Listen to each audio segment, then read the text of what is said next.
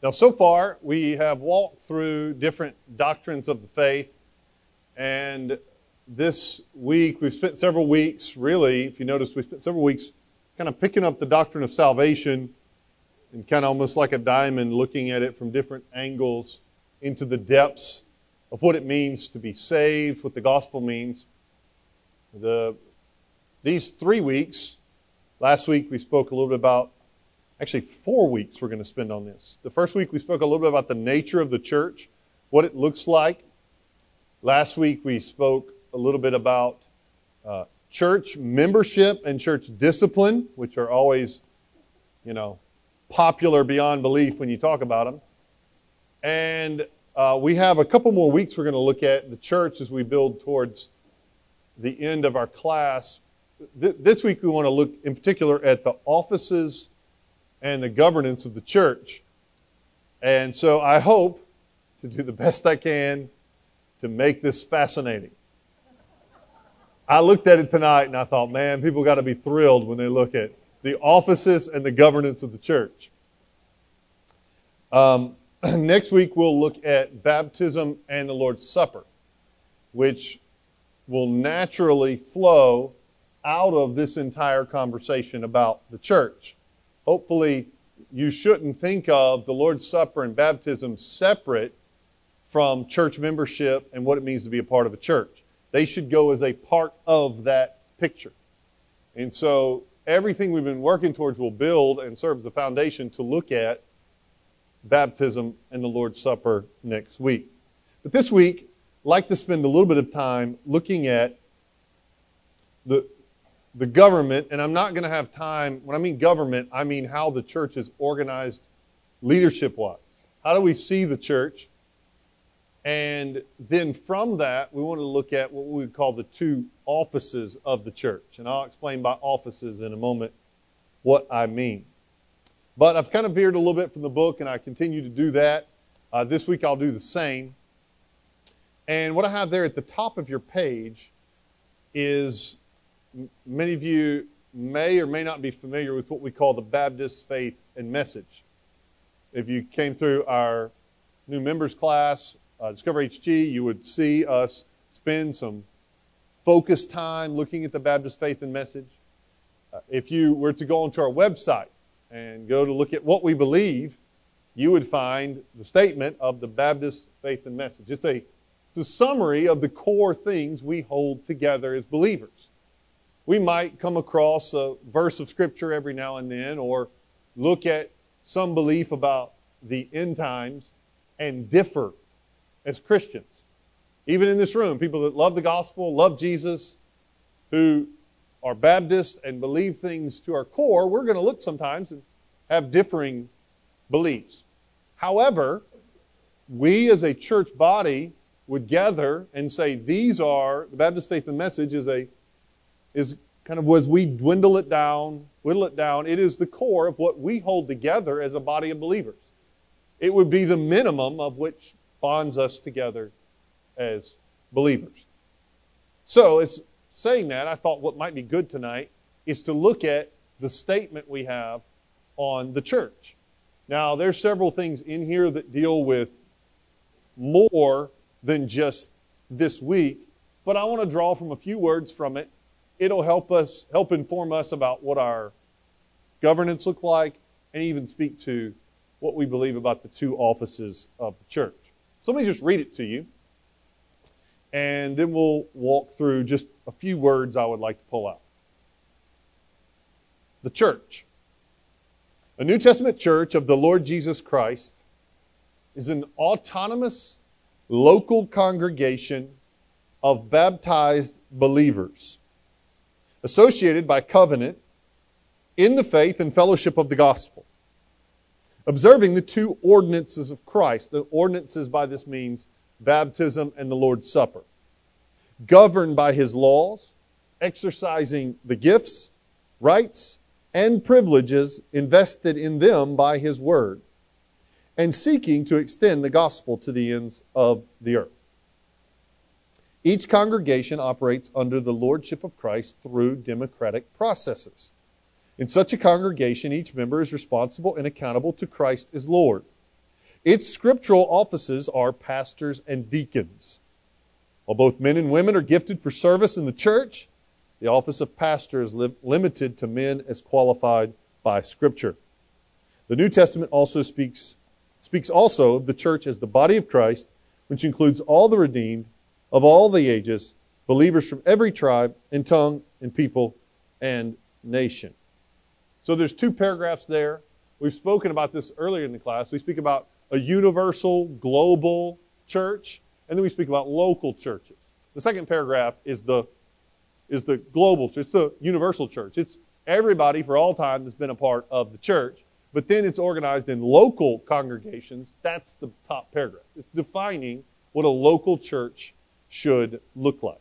So, having said that, I'd like to pull a few phrases. I don't have enough time to deal with everything tonight, but a few phrases and spend some time explaining to you what in particular, in really in some ways, what in particular it means to be Baptist. Oftentimes you walk in a church, you walk in a Baptist church like this, uh, sometimes the joke is there's no, there's no dancing, and that's kind of in people's mind what Baptists don't do. I mean, it's kind of the definition. But that's, that's not right. And then if we press that further, most times people think the main distinguishing mark is baptism. That, that's what distinguishes us, which is true, but probably not the main point. And I'll get to that in a moment. But baptism is a key part.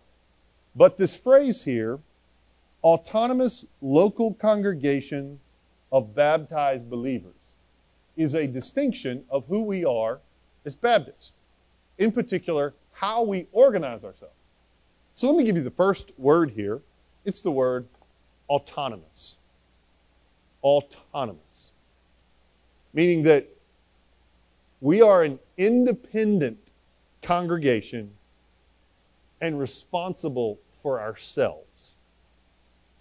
Meaning that we, as a church body, decide what we do. There is not a, an organization above us that dictates how we operate. To clarify, a Catholic church answers to Rome. There is somebody giving some sort of direction to that church. You, could say the same for, um, and I'll, I'll, mention this a little bit more as we go. Uh, Presbyterians, oftentimes, Methodists are the same way. Have you ever been a part of a Methodist church?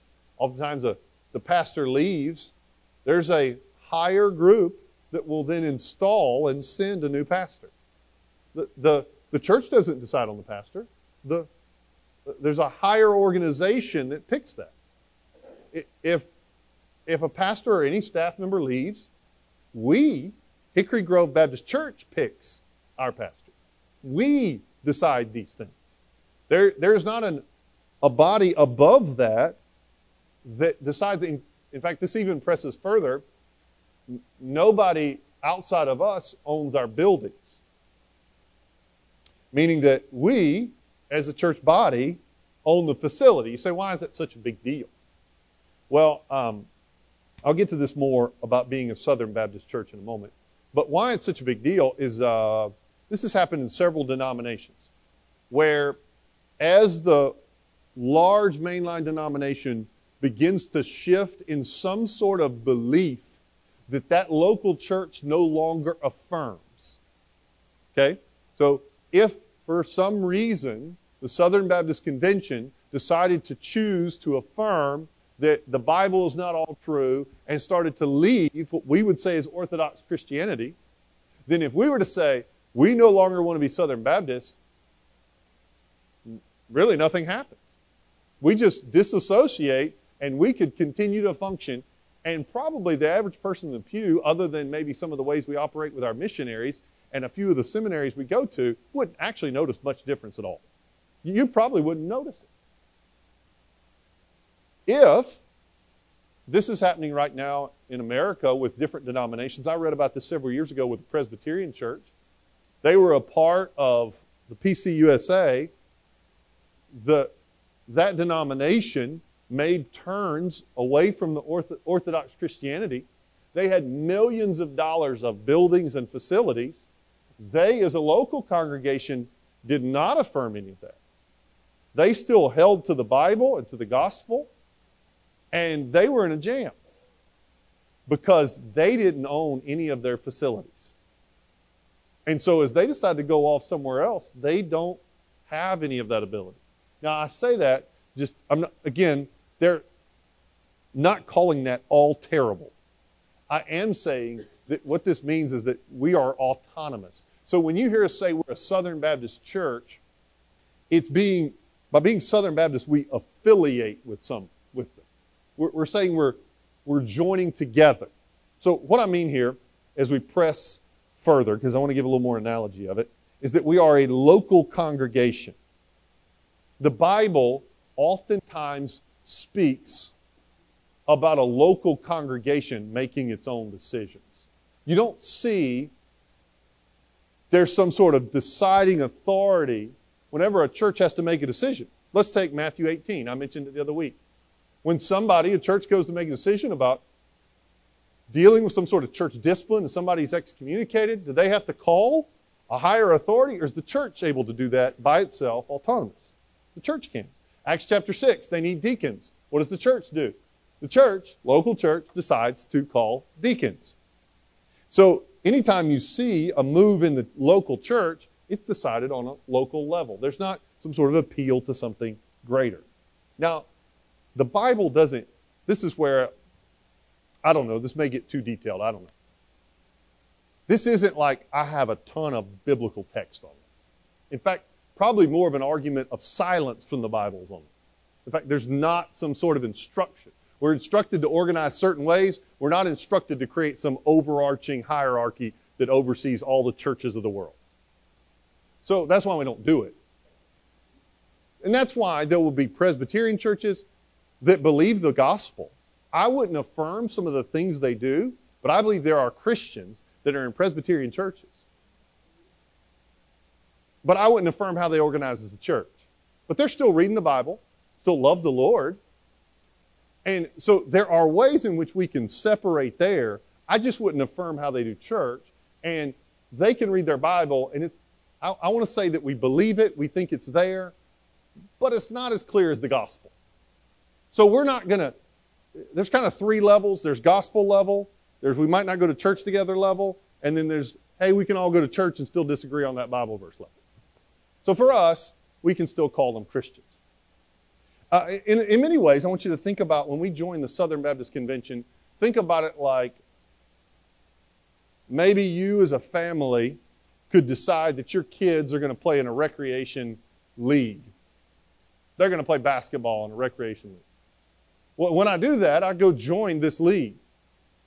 Well, as a member of that league, my kids are playing in this league, they're a part of it. Me and a group of people have gotten together and organized to say we want to have basketball. And so we, because the mission of basketball, have organized as a group. We've created some rules about how we're going to organize. We're going to say that a basket is worth two points, right? We're going to have certain things that set guidelines about when we gather together. But does that basketball league now take over and rule my house?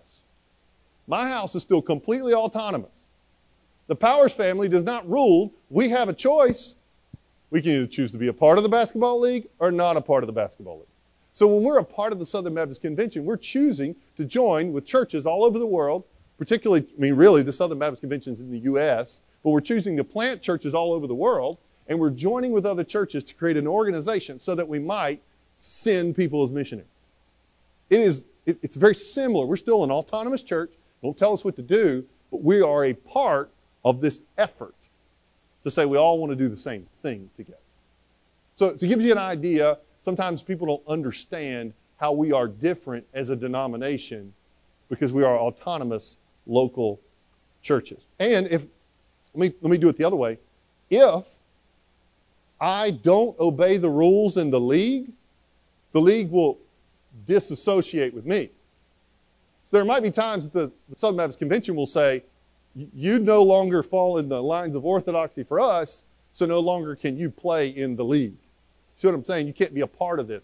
But it, it's, it's more or less of just either you're either with us or not. They can't go to the church and said, let me tell you all the things you are going to do. Because those churches are still autonomous. Okay. So maybe this is interesting. I hope it is. It's, it's stuff that helps you under, you say, well, I don't know why that church is Baptist, that church is Methodist. What is it distinct about us? How is it different? All right, so let me press uh, a little bit further. As a church, by being autonomous, one of the things that I want you to understand is that there are a lot of decisions because of our size that are made oftentimes in committees and other places. But the final and ultimate rule of Hickory Grove Baptist Church is with the people. And let me tell you why. There's a few things that can only be done through a church vote. Uh, we cannot change senior pastors without an affirmation of the entire church. So if you recall, when Clint Pressley came as senior pastor, that was a vote on a Sunday morning by the membership to affirm that change. There's not a group of people that can get behind closed doors, change that out, and that not involve the church affirming it. We can't buy and sell land. That's something that has to be brought before the church. And then you even notice oftentimes on a Wednesday night, you may not think about it, but when we have our meetings in here, there'll be something at the end. We present the budget and we interact. We're bringing that to the church body. And so all of this is the idea that now I've been at churches, Baptist churches, that I remember one time we voted on whether to buy a set of drums. If we voted on every purchase like that, we'd all go crazy around here. Uh, so there's a level in which we don't do all of those details, but the big, major, backstop, big decisions are made as a church body at our church. So there's a couple little pieces about being autonomous, a local congregation. Ultimately, I want to point out from Ephesians chapter 4, verse 15 and 16, that even though those are all true, and before I speak about the two offices of the church, we believe Christ is Lord of the church. There is nobody that sits as head over the church like Christ. Ephesians chapter 4, verse 15 and 16. Rather, speaking the truth in love, we are to grow up in Him in every way, into Him, speaking of Christ, who is the head, into Christ, from whom the whole body, the entire body, is joined and held together by every joint with which it is equipped. When each part is working properly, makes the body grow so that it builds itself up in love. Ultimately, in the governance of the church, the head of the entire body of Christ is Christ. He is ultimately the head of our church. But below that, we do believe the Bible has established two offices. Now, what do we mean by office? We do not mean what is up on the third floor that has my desk in the middle of the room. We don't mean when you think of somebody's office. We mean like a position. So you might hear it said like this the office of the President of the United States, the office of the Attorney General. We're not actually talking about a room. We're speaking about that particular position of power. So we're speaking about places in which people have, have been put in leadership. So we say the office of president, we mean that literal position.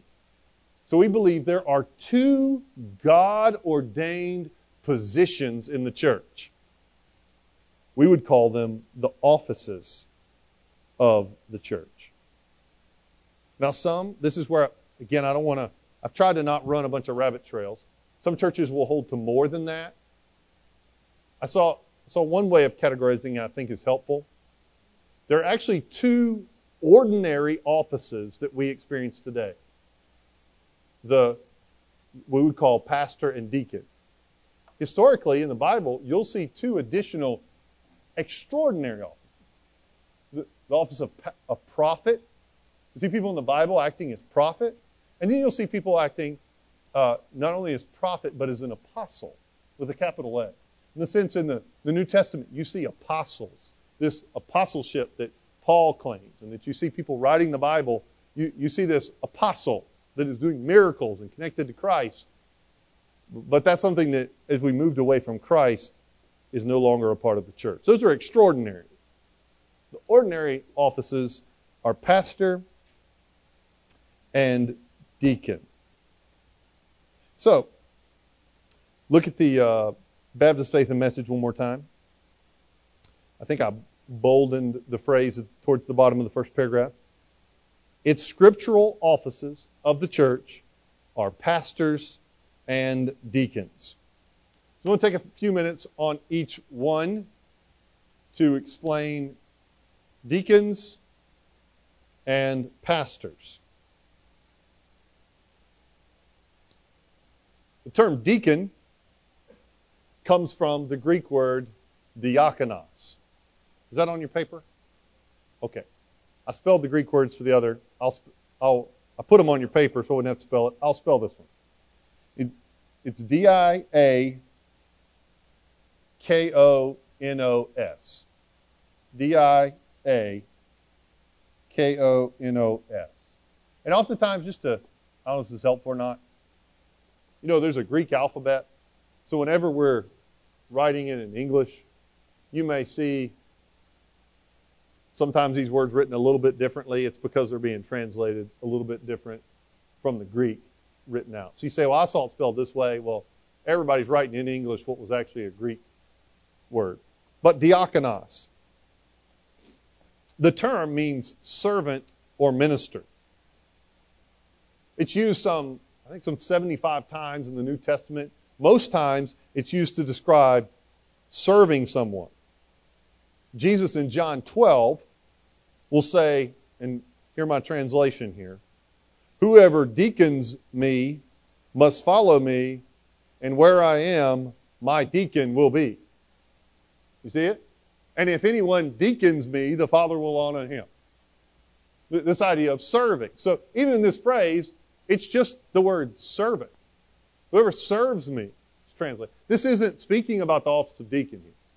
So sometimes it's written, this term is not always describing the office. But I think roughly a third of those times are speaking specifically about deacons, the office, some way in which it's established in the church. So, the office is most clearly pictured in Acts chapter 6. I think I have four points there. I'd like to point them out to you as far as what deacons are. I'll read the scripture, I'll point them out as I go, just to show you some of what deacons are called to do. Now, in these days, when the disciples were increasing in number, a complaint by the Hellenists arose against the Hebrews because their widows were being neglected in the daily distribution. So take a pause. Church has a problem. The widows are being neglected. And this isn't a spiritual problem in a sense, it's a physical one. Deacons help to serve with physical problems. Even though the physical impacts the spiritual, there is a level in which the servant deacon covers and helps with physical needs. You know, every time we get together, every time we do things as a church, there are physical things that need to happen to make it work. And so deacons serve in this role. So deacons care for physical needs. Let me show you another one here. Um, notice back at verse 1 they strive for unity. Notice what happens. Now, in these days, when the disciples were increasing number, what happened? A complaint, a dispute. That people there began to be, because of this issue of a physical need, it, it began to create disunity in the body of Christ. And so deacons serve in a role to bring unity in the church. Doesn't mean that we always agree on everything, but there's a part of what the deacons were serving this body in Acts 6 was keeping the church unified, providing unity in the body of Christ. Here's a, here's a third one. Deacons support the ministry of the elders. Notice the rest of the text here. Verse 2 And the twelve summoned the full number of the disciples, and they said, It is not right that we should give up preaching the word of God to serve tables. So here's the apostles, in a sense, or the elders, you could say, are now trying to focus on preaching the word and serving the tables. They're they're not above it. And here's how just to pause here for a second. It's not that somehow an elder pastor is above helping serve the physical needs. They're doing it right here. They're just saying, hey, in order to focus on the teaching of the word, can you help? That's essentially what's going on. So it is not right that we should give up preaching the word of God to serve tables. Therefore, brothers, pick out from among you seven men of good repute. Notice, notice the description of them here. Good repute, full of the spirit and of wisdom, whom we will appoint to this duty. But we will devote ourselves to prayer and to the ministry of the word. And what they said pleased the whole gathering. They chose Stephen, a man full of faith and of the Holy Spirit, Philip, uh, Prochorus, uh, Nicanor, and Timon, and Parmenas, Nicholas, proselyte of Antioch. These they set before the apostles, and they prayed and they laid their hands on them. So, if you want to say where do we get ordination from, you just saw it right there at the end. At the very end, they prayed, laid their hands on. You see a picture of setting apart men, putting their hands on them, and the deacons go from there. So you get this idea of supporting the ministry of the church. The last piece is deacons have spiritual maturity. I read you, did you hear in the text? I tried to point it out when we read through it good repute, full of wisdom, the Spirit. So here's what's fascinating, just to take a pause. Even though what they were dealing with was a physical task, the Lord was concerned with a spiritual heart as they did it. So please, if you're involved in some sort of service ministry of the church and the Lord has you serving the church in some way, please don't disassociate some sort of physical activity from the spiritual condition of your heart. The Lord cares about your heart. And so, even as these deacons are serving, they're doing it with a right heart. 1 Timothy 3, I have it there in your text. We'll get back to it in a minute with elders. There's a list of things required of a deacon. All of them Listen to them. All of them have to do with character. Deacons likewise must be dignified, not double tongued, not addicted to much wine, not greedy for dishonest gain. They must hold the mystery of the faith with a clear conscience. Let them also be tested first. Let them serve as deacons if they prove themselves blameless. Their wives likewise must be dignified, not slanderers, but sober minded, faithful in all things. Let deacons each be the husband of one wife, managing their household and their own husbands, their own households well. For those who serve well as deacons gain a good standing for themselves and also great confidence in the faith that is in Christ Jesus. Full list here is of character. Devotional moment for you, since this whole talk is so devotional to all of you. Uh, God is always more concerned with your character than he is with your ability. I'll press it further. When the Bible speaks about the will of God for your life, it's always more about your holiness than it is about where you work, what you do for a living, where you live. He honestly cares much less about all of those things that feel so big to you than he does about you living a holy life. So when he puts some sort of stringent requirement on these deacons, it is all, all character. So when the Bible speaks about the will of God, you're like, what is the will of God for my life? Where should I move where should I go? That is under your holiness. Holiness is what he desires most. That's his will. Pause for a moment. I'll get to this in the other one. There is a clear, say clear, it, it has been handled a couple different ways. You notice in the statement, the Baptist Faith and Message that covers all Southern Baptists, i am going to dive into this. You, I dive into mess every week, so I'll do it again this week. If you notice in there, it said only it only clarified that for males to be pastors in the faith and message. However, to press it a step further, uh, we as a church, because of the reading of this text, will still see the same thing for deacons as well. The office for deacon is for males. You see it there in the text. Uh, it speaks about how they should uh, be a man of one wife, uh, to manage their household well, even speaks about their wives. And so the case is made, I think, very clearly and rightly uh, for deacons to be males. So that's just a distinction I'll make there. Uh, the argument, whether this is, I might not should go all into this depth, the argument that other people might would make is that it addresses the wives under deacons. Does not do that under pastors.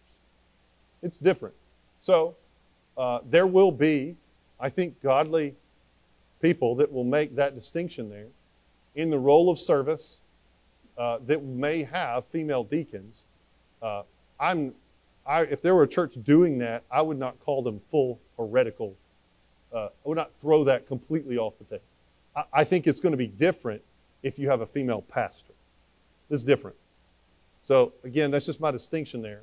I would still clearly hold and support, for clarity here, that is all males for deacons, and that's how I would read it.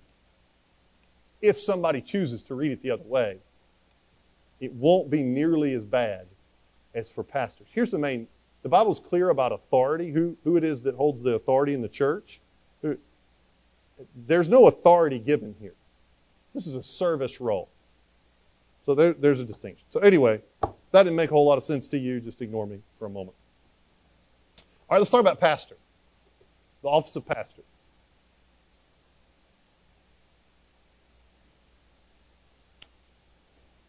All right, there are three terms in the New Testament that refer to the same office. They're used interchangeably. You're going to be familiar with these terms. You're even going to be familiar with forms of the Greek term. In particular, the two terms that you may not be as familiar with. You notice there, I'll just quickly run through them and then come back to it.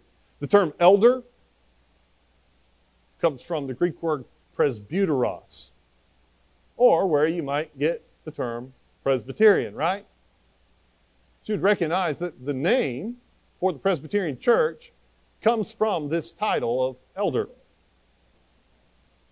The second Greek term, episkopos, where the Episcopalian church would come from, comes from the term of overseer. You'll see it written as overseer in your Bible. And it will be also translated sometimes as bishop. These would be your interchangeable ways you would look at that. Third term is pastor. This is a uh, the term poimen. It is the idea of shepherding. It's meant to think of shepherding and caring for a flock. Oftentimes, when you say the word shepherd or care for, that is that term. Elders typically meaning ministry of the word. Episkopos is meaning oversight. And this poimen is speaking to shepherding or caring for the flock. As you can tell, in veins of church history, people have separated these offices. Sometimes they'll put the term bishop and have this overseer that oversees multiple churches, will build the organization above the local church that I spoke about earlier. I don't think that's so much the case. I'll show you, in short, from Acts chapter 20, why I would make that case. Just a few verses. Acts chapter 20, verse 17 says, Now from Miletus, this is Paul, this is right before he's about to go, make his way, he's about to turn towards Rome. He's got his mind on that. He's in Miletus. He's sent to Ephesus. He called the elders of the church to come to him. This is, is that, that emotional farewell moment from the elders of the church he has such a connection to. And then when he came to him, he said to them, and then it has this long section. So I'm going to jump all the way down to 28 in a second, but that, that's all a part of this speech he gives to the elders, okay? So let's first start with he called the elders. So, we have that term, presbyteros, laid out for us beginning there. So then he's going to look at this group of elders and in 28, he's going to use these next two terms, all there for them. It says, Pay careful attention to yourselves and to all the flock in which the Holy Spirit has made you, and here's your word, episkopos, made you overseers. So, the same term here for the elder is now overseer. You are now providing oversight to the flock. Then the next phrase may not be quite as obvious to care for the church of God, which he obtained with his own blood. The term to care for is your shepherd or pastor term. Other places, when you know Ephesians 4, he gave some as apostles and prophets and pastors and teachers, right? There is your term, poimen, speaking about pastors, shepherds. 1 Peter 5, when it says shepherd the flock of God. Same term. That's where we get the term pastor. So you get the idea the pastor is there for these three terms.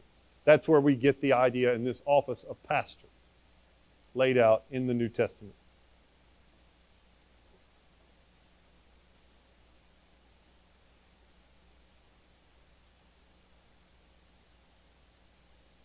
So, that being said, uh, let, let, let me take this pause. Presbyterians would be led from an elder board. Therefore, the key distinction of the doctrine of being a Presbyterian is elder ruled, led. That's how you make a decision. So, this was ever interesting to you, why in the world they call them Presbyterians? Well, now you've drawn it back to the Greek word, the Greek word of elder, and now you look at a church like that, and you say, well, they have elders. Now, may not mean you can't still have elders. You could still think of pastors as elders. It's all the same thing. But the distinction that sets a Presbyterian apart, there's multiple things, but one of them is the highlight of elder led. It's actually put in the name that describes why they are different. Let's look at the qualifications, then I'll wrap up. Now, the qualifications of pastor in 1 Timothy 3.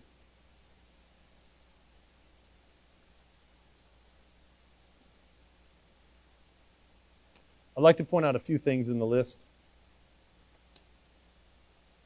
First of all, 1 Timothy 3, saying is trustworthy. If anyone aspires to the office of overseer, he desires a noble task. I'll start at base level here. One time, oftentimes by counsel, um, one of our young interns, maybe somebody that desires to go into the pastoral ministry, say, what are the requirements on my life? Before you get into the list of character requirements, the Bible does put a first one in there the Lord puts a desire in your heart to do such a task. It's right there out of the gate. If a person, if anyone aspires to the office of overseer, there is a desire in the heart of young man that desires to do this. The Lord has placed that in me. Then there's a list. Again, this is one, he will not address the wives. He'll address the house. Let's just roll through it a little bit. Therefore, an overseer must be above reproach, the husband of one wife, sober minded, self controlled, respectable, hospitable. And then we pause. The next phrase is different than any of the rest. Must be able to teach. There's nothing in the last, you notice with deacons, there's nothing about teaching. This would be what distinguishes somewhat the office of pastor, is an ability to teach does not always mean uh, that you have to be super interesting, which might be good for me tonight, right? So you might think, they always have to be the most dynamic, fascinating person ever to listen to? What it means is, are they able to instruct and rightly give answers for the Word of God? Can they teach you clearly about what the Word of God says? Are they able to do that? That's a, it's not just, so it's not just a character, it's actually something that you're able to do and something that the church should affirm. So there's a little dis- distinction there for the elder, pastor, overseer role. Then it goes through a long list of um, things that are true. So, able to teach, um, not a drunkard, not violent, but gentle, not quarrelsome, not a lover of money, um, he must manage his own household well, with all dignity, keeping his children submissive. I tell you what, uh, you know, shepherding people as, as a pastor has its blessings, it has its challenges at times, because you have to deal with a variety of people. sometimes difficult people, sometimes. And you have to be able to handle it in a way that even if somebody says a cross word to you, or somebody acts in an ungodly manner, you have to be able to manage yourself well, right? I mean, there's nothing worse than you watching somebody, even if they don't say something to me right, me not handling it well. I need to be able to handle that. I need to be able to act in a godly manner when even somebody else may not. So I need to be able to manage things.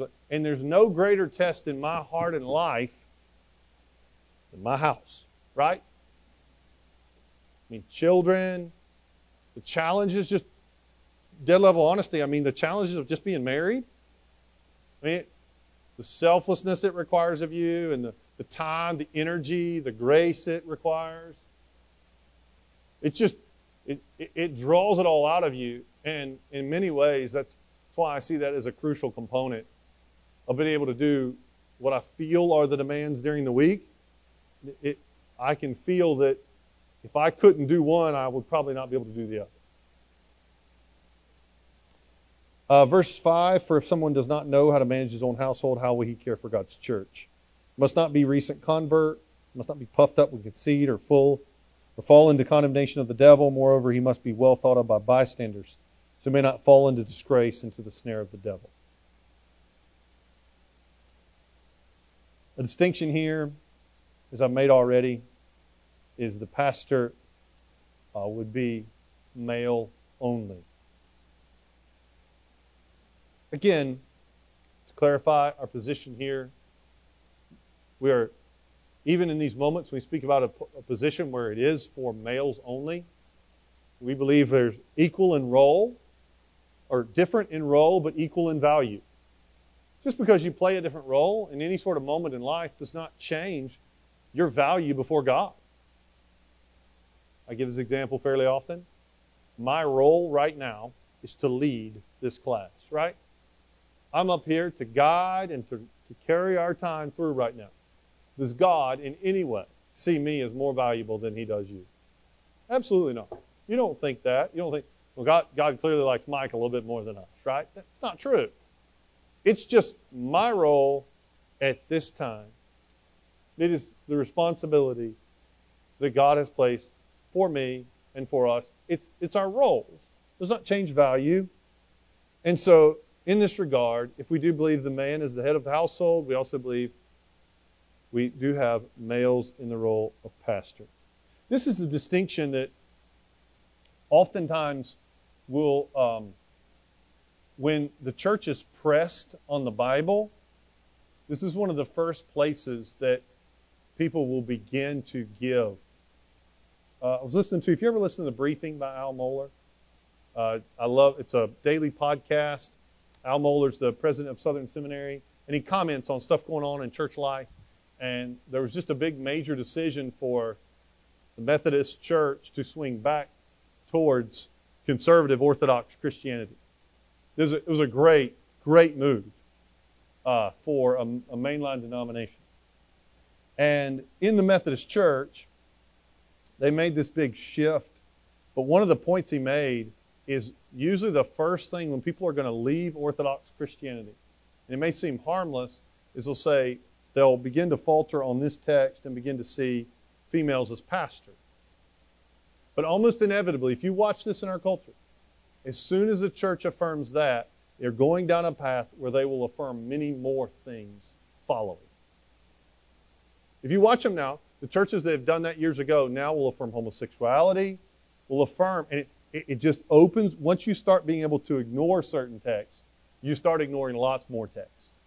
So I just make this point because Mohler's point was once this is stepped on, there's a lot more that churches begin to step on after. So, uh, again, I'm not trying to be offensive uh, in that regard. I'm just trying to say that that is a particular point of attack in our culture. Uh, that as we, kind of, we hold that position, it's distinctly different than some other denominations uh, that will embrace more because of it.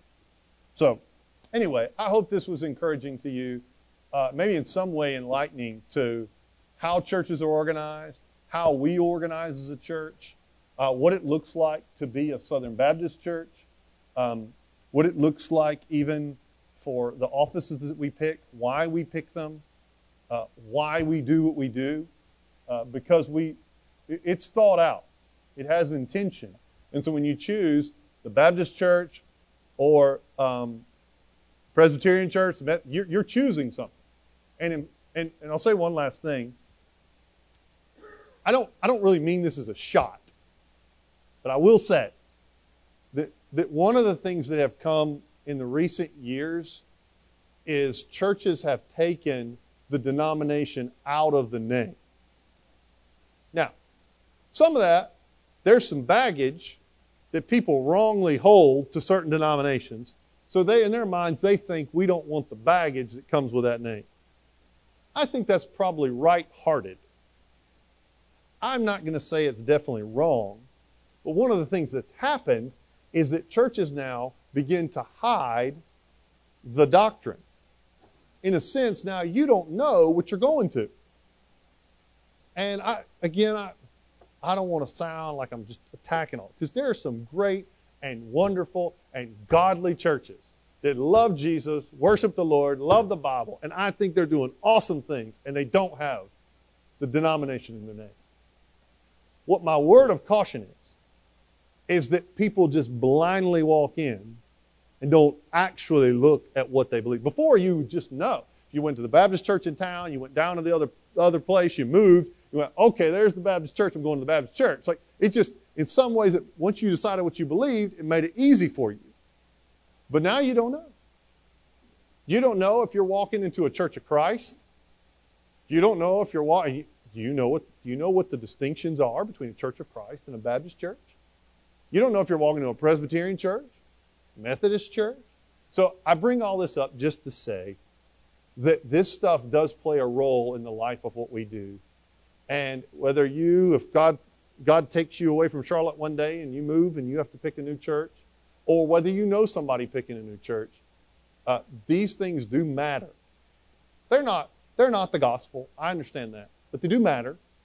Some of them are the gospel. And just make sure you pay attention to what people actually believe. Let's go to the word, the Lord in prayer tonight. Heavenly Father, we thank you for our great church. We thank you for the gift of it. We thank you for your word, how we can lean on it, how we can trust it. God, I pray that you would strengthen the deacons that serve our church, that in so many different capacities, as I've even seen them today, serving just the body, loving people, play, taking care of physical needs. Even today, Lord, our deacons have been at work. We're very thankful for them, Lord. Thankful for how they serve us. Lord, continue to keep their walk with you strong as they serve the physical needs. May they be spiritually strong. Lord, also uh, pray for our pastors. God, I pray that you would keep us strong, walking with you. God, give us a spirit that loves you and hates the world. And Lord, just keep us pure in our walk. Keep our our ability to manage our households, and all the list of godly attributes. God, by your grace, sustain us so that we might lead your church well, care for your church well, shepherd it well. And Lord, we thank you for this uh, good night and time in the Word. We pray this in Jesus' name. Amen.